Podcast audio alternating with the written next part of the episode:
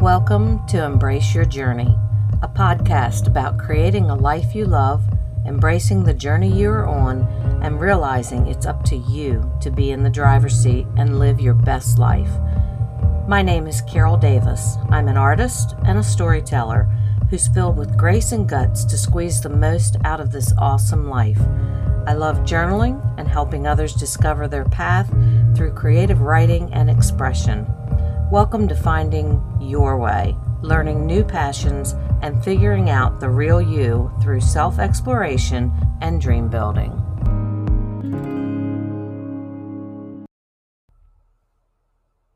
So here we are, back at number four.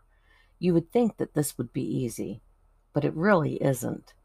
I could sit all day and journal and write my thoughts down, but to actually sit here and speak them it truly has been a struggle, but we're pushing through it. I've got so much content that I want to share with you. So, welcome back to number four. So, let's talk about doors the doors that we have in our lives. Yesterday, as I was opening the door for Toby, we all know who Toby is, and if you don't, he is my best friend. He is my little toy poodle, and I've had him for almost 12 years now and he is he's just the best puppy ever. So Toby, I'm opening the door for Toby. And my first thought was, boy, it's really nice to just have people open the door for you. You just walk on through, no worries, it's easy as that. I wish my life were that easy. On the surface, that one little thing looks like the perfect life. The reality that I saw, though, was that he depends on me to open that door.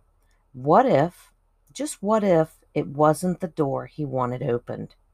What if he wanted to try a different door? What if he wasn't ready to come in the door just yet, but since I'm his only means of getting back in, he has to do it now because he depends on me and not himself? What if? What if Toby comes in that door because I have either called him and told him to do so, or it's the only thing he knows? It's his safe place, it's his comfort zone. It's the box that he's been kept in and the space that he knows best. Does that sound familiar? How often do you return to the same door and enter because it's what you know, who you know, and what you are most familiar with? Is it comfortable? Is it unlocked or even open? Why do you come to the same door? Is this where you want to be? What keeps you coming back to the same door? And when will you make a different decision to try a different door? And how will you do it? The truth is, I want Toby to keep coming to that door because I love him, and it will really make me sad the day that he's no longer there. But let's think about this. Every time you come to a door, do others feel the same about you when you come through that door? Are you knocking on doors where you are not welcome? Trying to get in and be accepted in spaces that just don't fit? Why do you want to go in there if that's the case? Are there other doors just waiting to be opened for you? Other doors that you have the key and you don't even realize it? There's the question Do you have the keys to doors that have yet to be opened?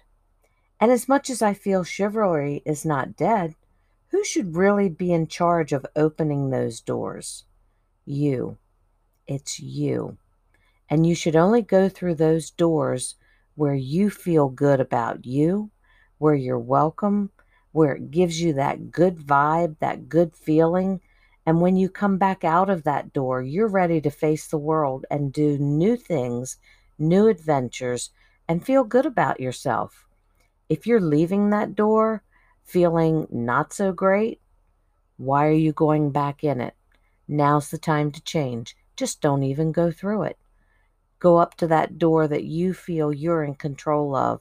Use that key. You have it in your heart and open the right door. That's all for today. It's a short one, number four. Until next time.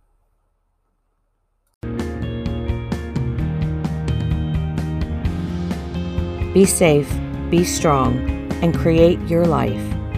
Signing off with grace, guts, and gratitude I'm Carol Davis. Until next time.